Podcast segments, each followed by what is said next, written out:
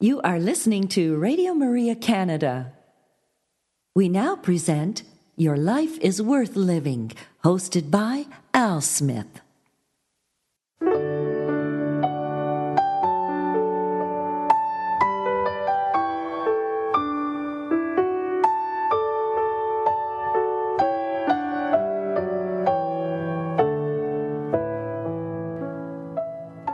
Radio Maria family, and welcome to this week's edition of Your Life is Worth Living Reflections from the Venerable Archbishop Fulton J. Sheen. For over 50 years, Archbishop Sheen captivated audiences on both radio and television. Millions tuned in each week to hear his messages of hope and encouragement. On this week's broadcast, we will share a few of those reflections with you. And so we'd encourage you to sit back and relax and enjoy one of the greatest communicators of our time, the Venerable Archbishop Fulton J. Sheen.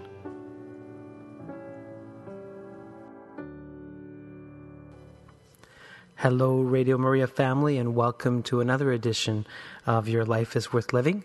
I'm your host, Al Smith, and I want to thank you for joining me to uh, enjoy a few Lenten reflections from the Venerable Archbishop Fulton J. Sheen. Uh, last week we were meditating on the seven last words of our Lord, uh, spoken from the cross on Calvary, and we will continue those meditations as we ponder the fourth, fifth, and sixth words our Lord spoke. And so Bishop Sheen will guide us in those reflections. But before we listen to these meditations, let us begin with prayer. In the name of the Father, and of the Son, and of the Holy Spirit. Amen. Hail Mary, full of grace, the Lord is with thee. Blessed art thou among women, and blessed is the fruit of thy womb, Jesus. Holy Mary, Mother of God, pray for us sinners, now and at the hour of our death. Amen. Our Lady, seat of wisdom, pray for us. In the name of the Father, and the Son, and the Holy Spirit. Amen. Please enjoy this meditation now entitled, Did Christ Think of Atheist? by the Venerable Archbishop Fulton J. Sheen. When our blessed Lord came to this earth, the Gospel says of him, He came into His own, and His own received Him not. He had to be born under the floor of the earth, in a cave. One has to stoop to enter a cave. And the stoop is the stoop of humility. Now at the end of his life, he is rejected by the earth again. The trees turned against him, the trees that he made, for they gave him a cross. The bowels of the earth turned against him, for they produced a hammer and nails. The roses blushed a deeper red, for from their branches came a crown of thorns. And the earth itself would not have his feet,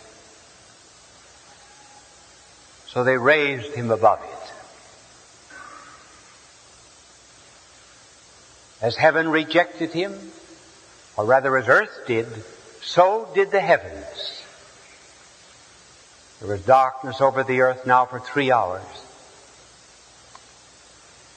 And the sun which he had made as a symbol of himself and his death and resurrection in daily life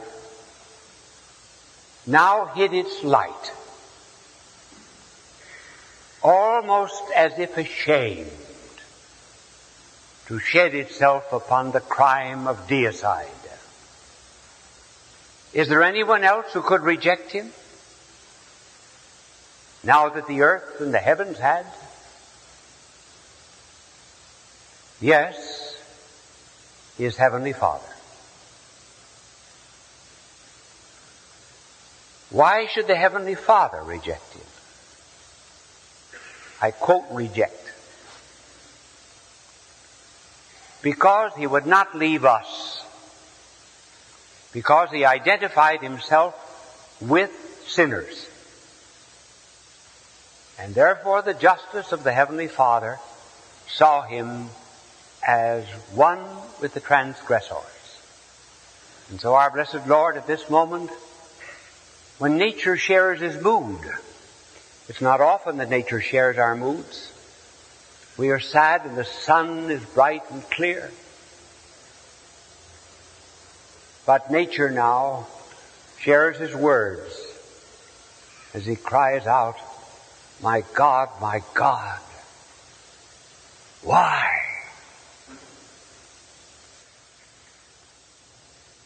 Why hast thou abandoned me?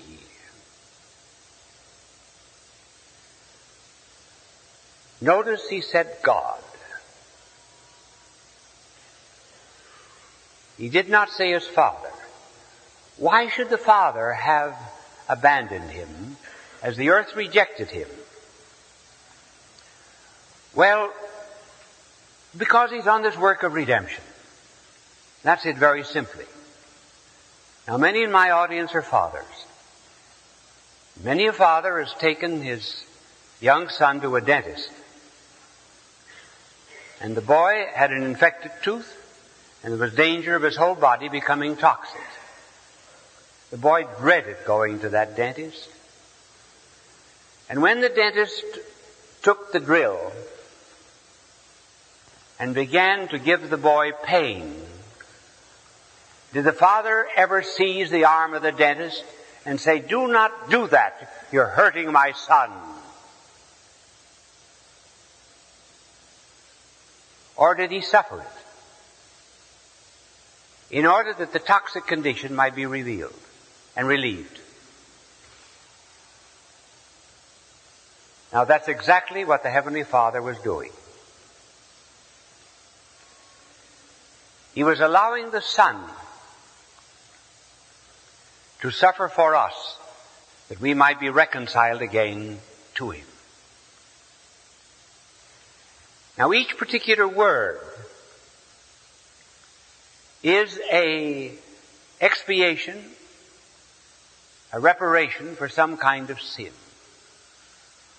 This word of our blessed Lord is a reparation for atheists and fallen aways.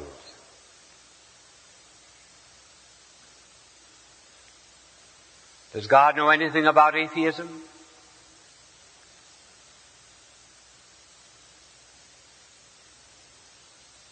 Does he know what it is to be without the Father?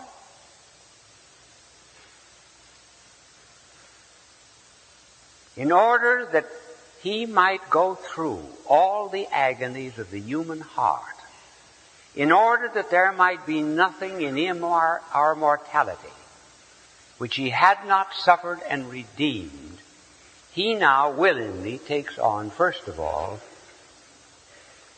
the pains and pangs of all forms of atheism. But notice he uses the word God. As he is atoning for atheists, there's still the undercurrent of God. Here there's the assumption that that is true even of the atheists. Scripture tells us are three kinds of atheists. First of all, what might be called the gastric atheists, whose God is their belly. That is to say, they who live only for bodily and carnal pleasures. They are atheists because their flesh extinguishes the spirit. And their lives are so foul that no light ever comes through the window of their soul. Then there is another type of atheist called the heart atheist. The psalmist says, the fool has said in his heart, there is no God. That is to say, he does not wish a God. Do you think that a bank robber, when he's most intent in opening a safe, ever looks for a policeman? And those who do not wish there was a God because they would have to change their lives are not looking for God. And the third type of atheists are those who are antichrist. They believe that they believe to hate. I can remember some years ago, I used to read Mass every Sunday in a church in London, and as I came out from the rectory, there was a girl standing before the communion rail addressing the congregation, and she said, I'm an atheist. I go out to Hyde Park every night and talk against God. There's too much evil in the world. That is why there is no God, and so forth. And when I came up to her, I, I said to her, I was very happy to hear you addressing the congregation and telling them that you believe in God. Well, she said, you silly fool, I don't. Well, I said, I understood you to say just the contrary. I said, do you think we'd ever have such thing in our history of in America as prohibition unless there was something to prohibit? Do you think we'd ever have anti-cigarette laws unless there were cigarettes? How can you be an atheist unless there's something to atheate? She said, I hate you. Oh, I said, now you've given the answer. That's the answer. You hate me. Our blessed Lord now had to feel all of that loneliness. Nietzsche the one who wrote Antichrist and went mad playing the piano, shouting against Christ. Wrote to his sister saying, do not think that we atheists do not suffer. We are in great agony. Because you can endure anyhow if you know a why. And we do not know a why. So for all the atheists in the world, yes, for Karl Marx, for Brezhnev, Albania, Russia, for our sophomores who just heard of Darwin last week. The good Lord had to suffer for them and feel all of that rejection, for they are not just so much denying God as they are dismissing God. So our Lord now feels dismissed. Then he suffered for all the fallen aways. Those who have had the faith and lost it. Lost it probably through pride. Lost it more through the commandments breaking the commandments than through a denial of the creed. Their lights have gone out, and they have an entirely different suffering than the atheist. The fallen away, those who have had the faith and lost it, have a deep sense of disorder. There's glass in the stomach things are not right. They would like to have them right. But while they are lonely and distressed and frustrated, the Lord is suffering for them. And because of this word, we never give up hope for the atheists, the agnostics, the skeptics, and the fallen aways. The hound of heaven is ever on the march. Stirring the soul, causing a discontent. No matter how much we try to lock God out, we cannot. Would it not be a great marvel of divine providence if as a prolongation of this word from our of our Lord from the cross, that we would someday witness the conversion of Russia. Dostoevsky, the great novelist of the last century, said that Russia would one day become infected with devils. And then he asks for the Gospel of Luke.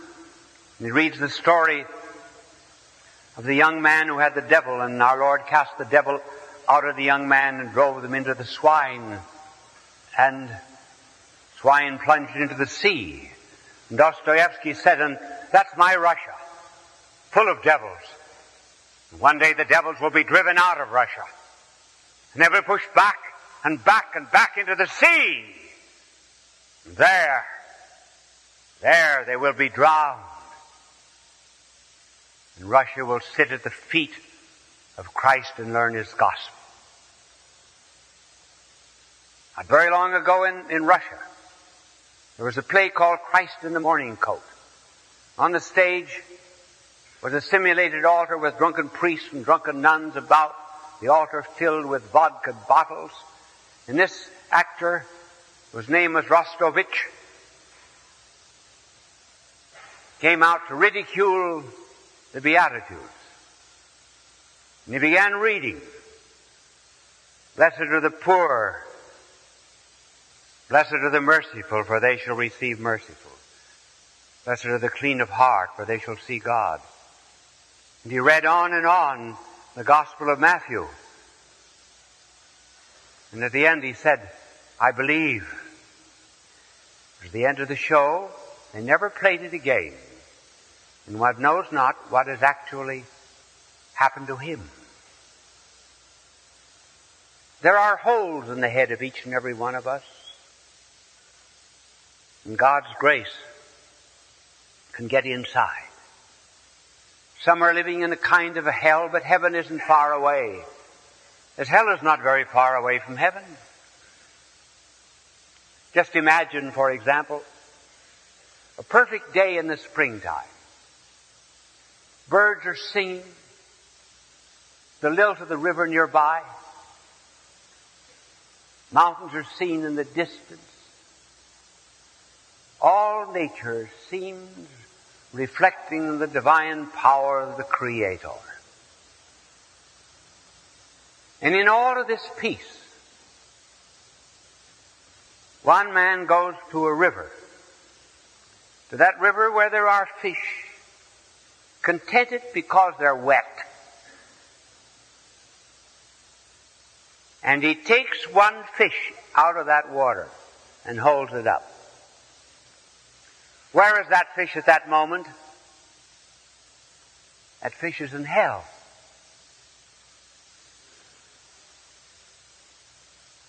See how close he is to heaven? Everywhere else is heaven.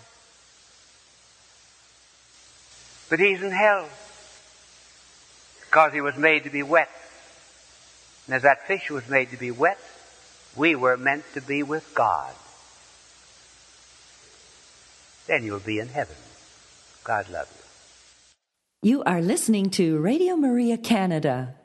We now continue with the program, Your Life is Worth Living, hosted by Al Smith. Hello, Radio Maria family, and welcome to another edition of Your Life is Worth Living. And we will now continue with Archbishop Sheen's reflections from Lent uh, with a talk entitled Do I Need Love Beyond Love?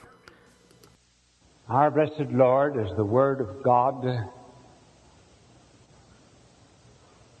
was the creator of the universe. From his fingertips tumbled planets and worlds.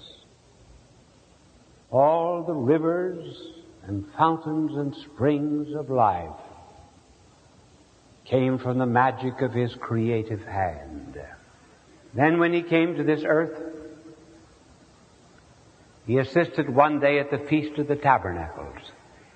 It was a Jewish feast that lasted for about eight days. And on the final day, the priest would go down to the pool of Siloam and gather some water from the pool, bring it up to the temple, and pour it out in full view of all the people as a reminder of the blessings of God. And our blessed Lord broke into the liturgy and said above the trickling of all the waters, if anyone thirst, let him come to me and drink.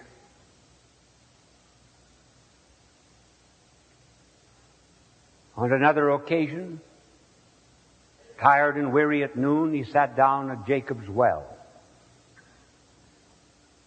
A woman from the nearby village of Samaria came to draw water at noon, which was an unusual time, because the other women would not let her come at that hour, at the morning or evening hour when they visited the well.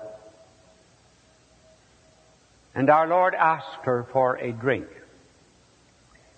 and told her that if she continued to drink of these waters that she would thirst again. He told her to drink of the water that he would give and she would never thirst. This is one side of our blessed Lord's eternal life and earthly life.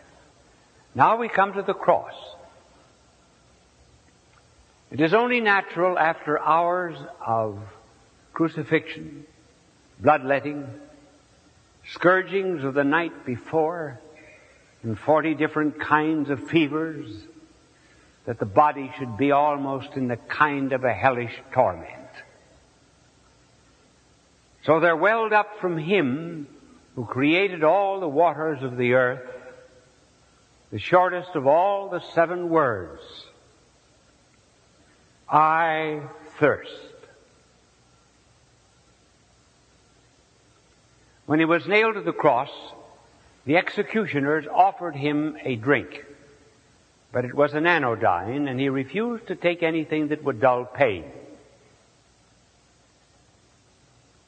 Now what they offer him is probably some of their sour vinegar wine. And one of the soldiers reached some hyssop on a javelin and reached it to his mouth. This cry of our blessed Lord had a double meaning. First of all, it was obviously physical thirst because that was one of the most natural effects of the crucifixion. The other effect was spiritual. What did the physical thirst here represent and symbolize and atone for? I believe that it atoned for all kinds of excesses.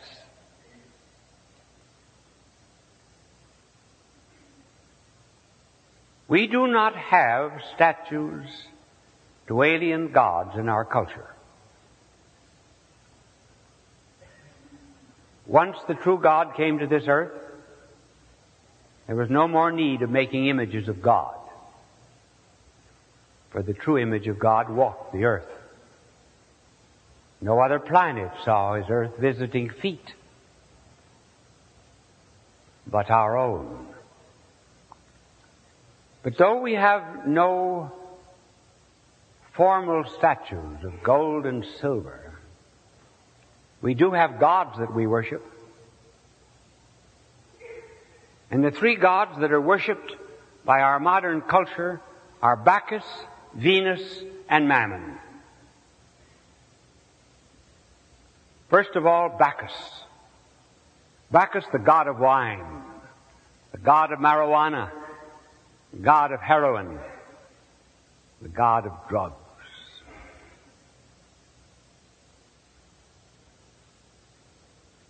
All those things from God's creation that wreck and destroy in some way that which makes man the image of God.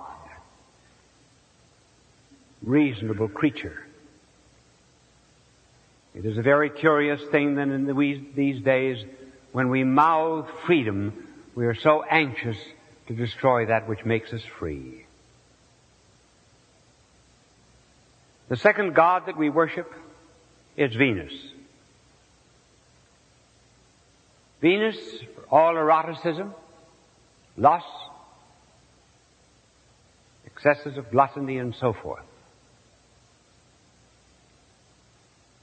Where there is one organ isolated from the human body, and made the object of worship.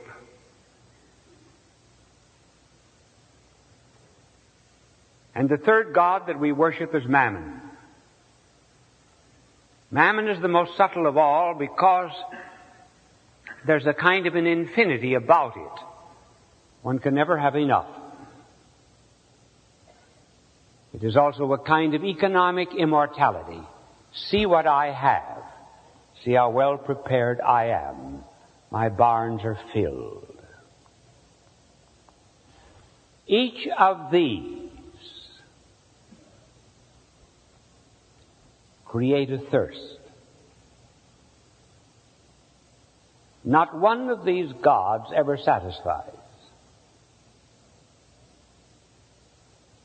I thirst for marijuana, I want more. I thirst for alcohol, I want more. I thirst for money, I want more. If there was ever to be reparation in the heart of man for the excesses of the worship of these three gods, it had to be performed now on the cross. As our blessed Lord suffers a physical thirst to atone for those who drink and are never satisfied, who eat and are never filled, who lust and who never love.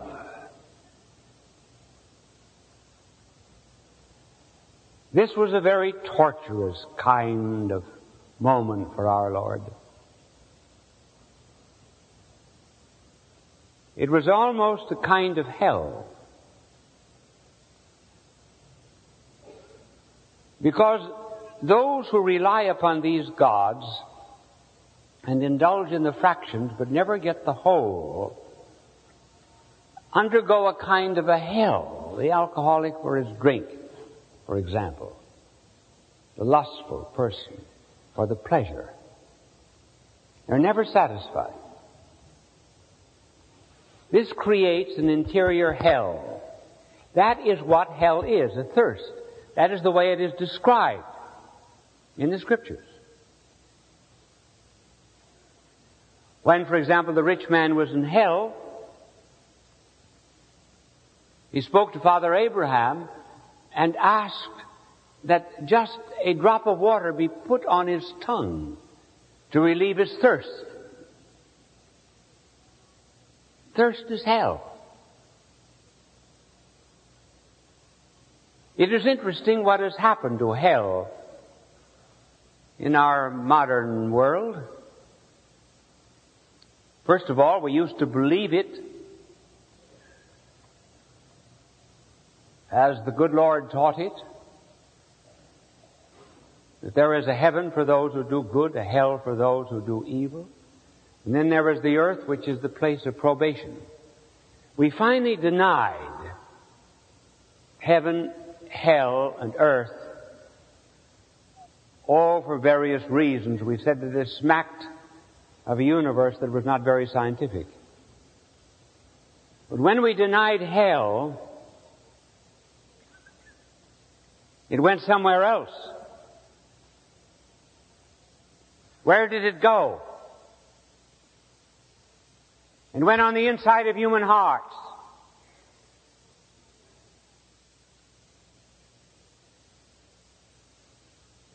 And human hell,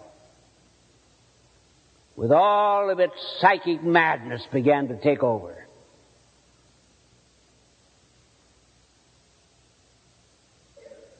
We had to be relieved from these burning flames. That conscience that had a thousand several tongues, and each tongue brings in a different tale, and every tale condemns me as a villain. Wonder Macbeth asked about his wife, Canst thou not minister to a mind diseased? Pluck from the memory a rooted sorrow? Raze out the rooted tablets of the brain and by some sweet oblivious antidote, cleanse the stuffed bosom of that perilous stuff that weighs upon the heart.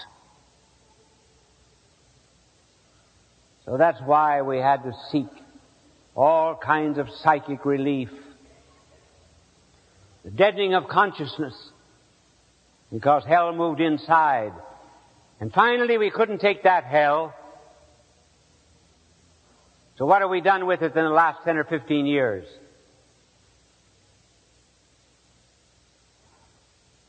We've made it into nuclear bombs. And the movies become the interpreters. So that catastrophes, judgments, towering infernos, wrecks, disasters, apocalyptic events, all of these terrible endings seize upon the mind to make it forget that brood of nocturnal serpents. They will not be still.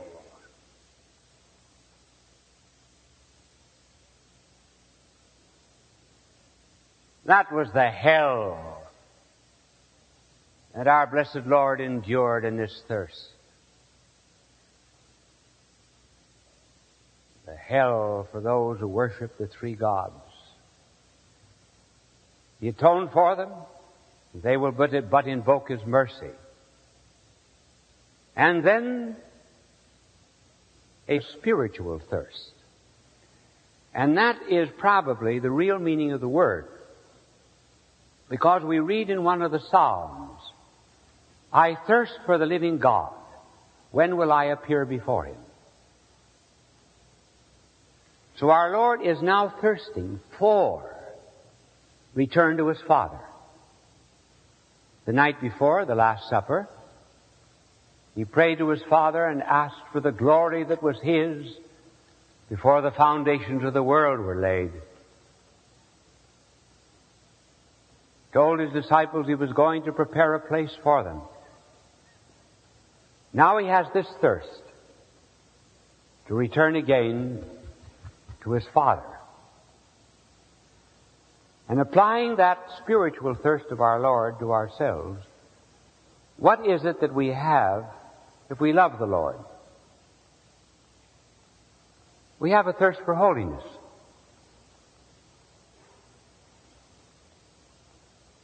We want to be saints. We want to be happy. Be at peace on the inside. To be one with the Father. And what is sanctity? Sanctity is is Christ living in me. So that His mind possesses my, my mind, and I'm governed by His truth. That's sanctity. So that He's in my will, and all things that are pleasing to Him that I do. He's in my body, so that my body becomes a tabernacle. And then sanctity is not only Christ in me, it's making Christ known to others. It's being lovable. Making Christ lovable. When they see us, others see us, they see Christ. As Peter and John, when they were in the Sanhedrin after the resurrection of our blessed Lord, Caiaphas and those who had condemned our Lord said, well, they've evidently been with Jesus. That's what a saint is. You say of him, well, he's been with Christ. That's happiness. And we all want it. The, the tragedy of life is not what we suffer. The tragedy of life is what we miss. Great and tremendous joy at being at peace. And what our Lord willed then was that we be His. So that we are to do what some of the Crusaders did at the time of the Uh, Robert Bruce. He was taken ill and was unable to go on the Crusades. And he asked his friend Lord Douglas, when he died, to when Bruce died, to cut out his heart and take it with him to the Holy Land. And when Douglas went on the pilgrimage and on the war with the Saracens in the Holy Land, he met the enemy outside the walls of Jerusalem, and he was losing the day, and he turned to his soldiers, and holding up the heart of Bruce, he said to his soldiers, He's where the heart of Bruce was wont to go. There go ye! And he threw the heart of Bruce into the enemy, and so anxious to capture it, they went in and won the day. Well, that's what we're supposed to do. We hadn't lost fire. Our fires have gone out. Fire has two qualities, light and heat. We have the light, but the enemy has the heat. No fire. No love. So take Christ and love Him so much, you go in to win the day. You are listening to Radio Maria Canada. We now continue with the program, Your Life is Worth Living, hosted by Al Smith. Hello, Radio Maria family, and welcome to another edition of Your Life is Worth Living. I'm your host, Al Smith, and I want to thank you once again for joining me for these Lenten reflections given by the Venerable Archbishop Fulton J. Sheen. We've been studying the seven last words our Lord spoke from the central cross on Calvary, and uh, Bishop Sheen's been tying in some beautiful meditations to each one of those words. And we've gone together through five of them so far, and we are now approaching the sixth meditation and uh, this talk will be entitled Should I Come Down from the Cross? And uh, again, thank you for joining us uh, during this Lenten season. I know that each and every one of us have heavy hearts from time to time, and we have many intentions that we uh, carry with us. And so please know that we are praying for you, and we thank you that you're praying for us. And so we would rely on your support, uh, both morally, spiritually, and financially.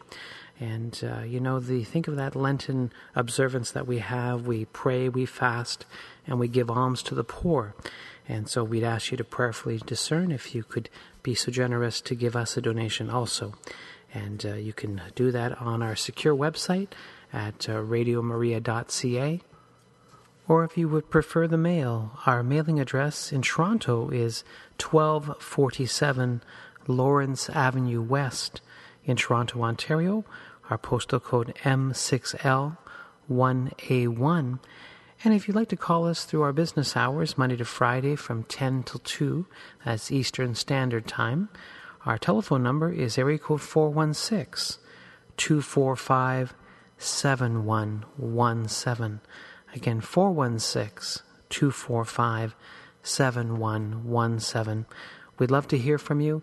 And of course, uh, again, you can visit us on radiomaria.ca. And so now we'll continue with these reflections. Uh, Bishop Sheen will now address us with um, a talk entitled, Should I Come Down from the Cross? And this is in relation to the sixth word our Lord spoke from the cross. Please enjoy. Life is full of unfinished symphonies.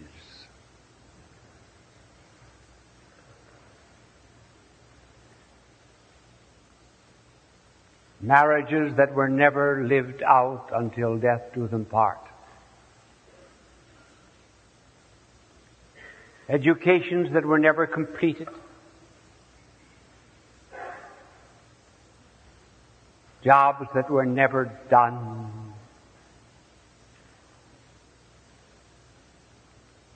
Vocations that were never fulfilled leaving unused chalices in sacristies. And veils of nuns and old boxes in garrets.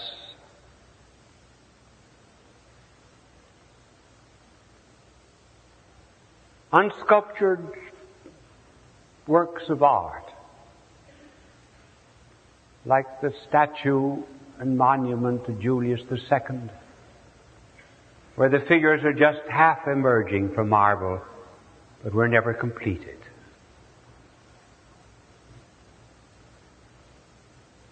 For all the unfinished lives of people, lives that can be finished, however, our blessed Lord now utters his sixth word on the cross. And it is about finishing and completing a work. He finishes his. And so his word was, it is accomplished. It is finished. In other words, the work the Father gave him to do has been done. Why is our work unfinished and his is? Why is so much of our work undone? It's because we hear a cry that was uttered against our blessed Lord at that particular moment. As the enemies came beneath the cross and with clenched fists shouted to him, come down from that cross. Come down and we will believe.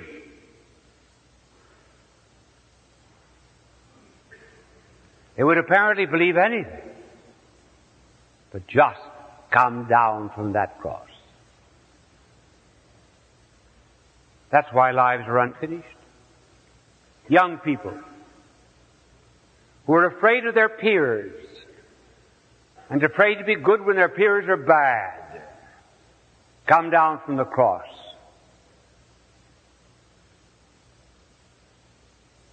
Come down and we will believe. With our blessed Lord, on the contrary, it is finished. What is finished? The work of redemption. From the very beginning of the human race, there were signs and symbols and types of what was happening at this hour on Calvary. They are now finished. One of them and I think one of the most beautiful of all was the scarlet cord. That was finally finished. It was a long string. When Moses sent out his spies from Egypt, twelve of them, to go to the land of Jericho to see how strong the people were and how fruitful were the crops.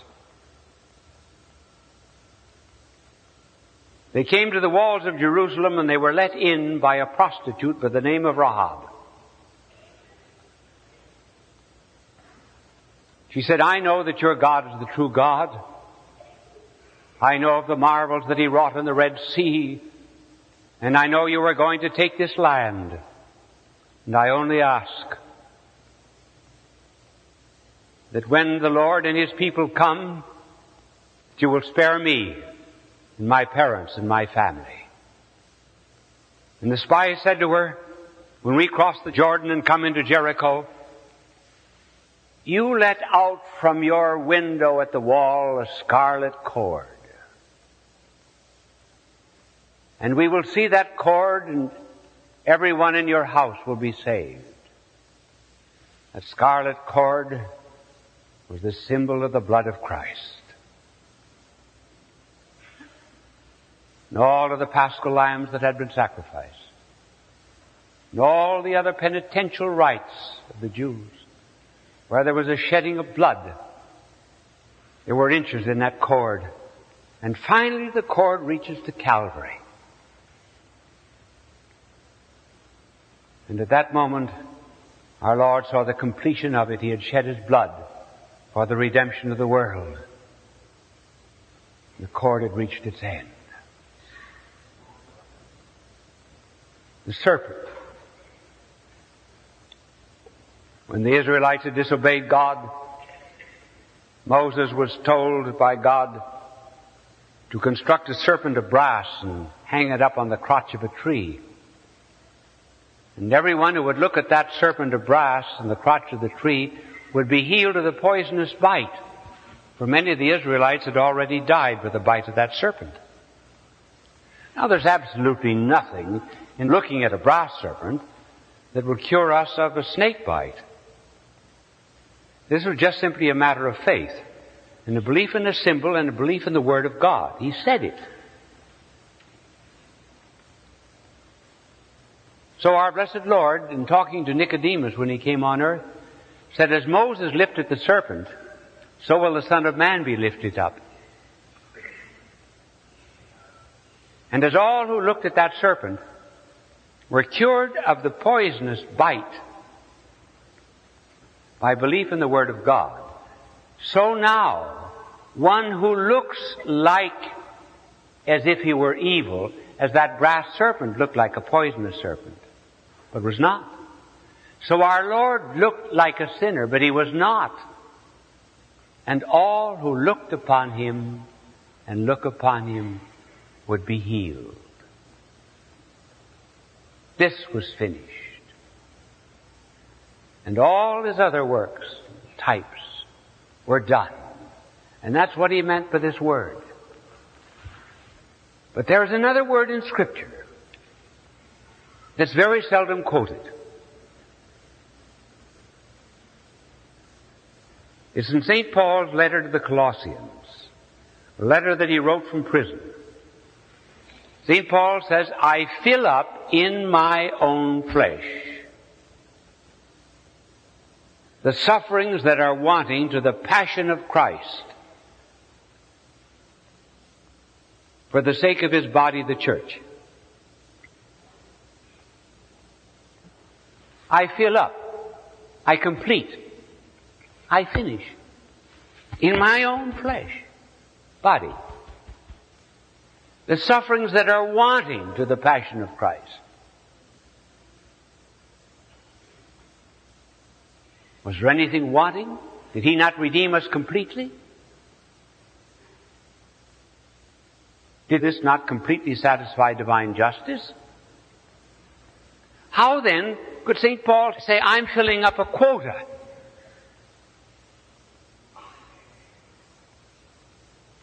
A quota that's yet to be added to the sufferings of Christ. Because our blessed Lord in the Old Testament is sometimes presented as an individual, sometimes as Israel, the church. He is personal. He is the corporation of the people of God.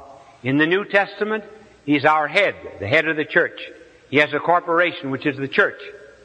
As He, the head, suffered for the church and brought it into being, so we who are members of the church, which is the continuation of His life, have to help redeem the church. It's very much like creation. God created the world, but He put the world into our hands.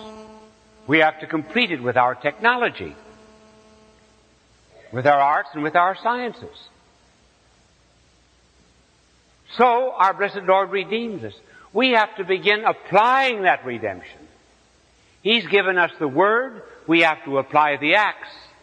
So the church needs salvation.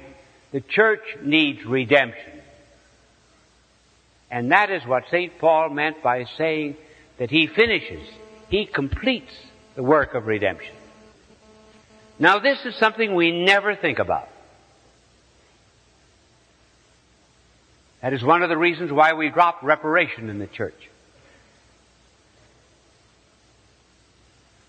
We have reparation in the human body. When I had my open heart surgery, I was bleeding to death. I depended upon 80 people who gave me 80 pints of blood. The human body has only 8 pints. Somebody had to supply 80 pints to keep me alive. They were filling up the quota of my life.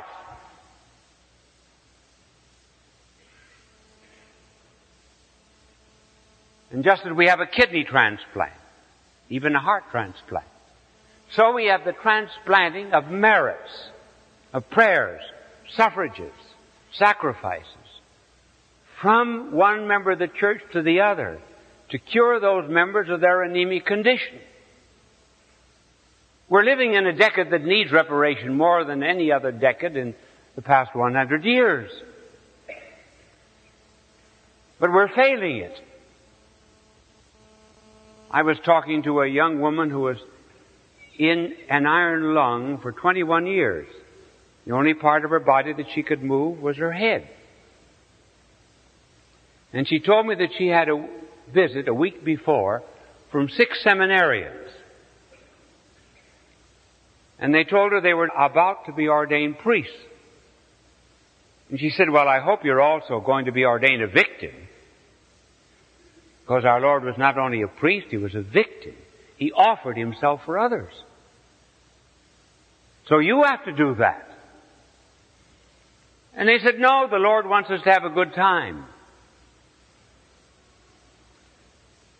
She said, you young men are imposing a tremendous additional penance on me to make you worthy of your priesthood.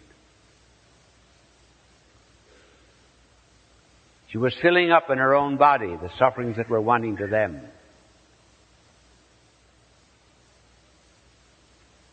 So those of us who have the faith have to begin restoring the idea of reparation. In talking to His Holiness Pope Paul, I said to him, you have been well named Paul, for as Paul was stoned as he went from Derbe to Lystra to the city of Antioch, so you've been stoned by your own. Yes, he said, every night when I go to bed, I open my mail at midnight and in almost every letter is a thorn. And when I put my head on my pillow at night, I lay it really on a crown of thorns. And then he added, but I cannot tell you what an ineffable joy I have.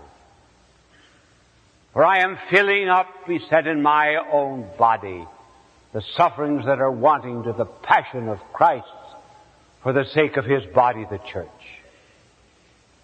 This is the unfinished side of redemption. Ours, yours, mine. I saw the Son of God go by crowned with a crown of thorns. Was it not finished, Lord, said I, and all the anguish borne? He turned on me his awful eyes. Hast thou not understood? Lo, every sin is a Calvary and every soul a rood. You are listening to Radio Maria Canada. We now continue with the program Your Life is Worth Living, hosted by Al Smith. Hello, Radio Maria family, and welcome to another edition of Your Life is Worth Living. I hope you've been enjoying these Lenten reflections given by the Venerable Archbishop Fulton J. Sheen.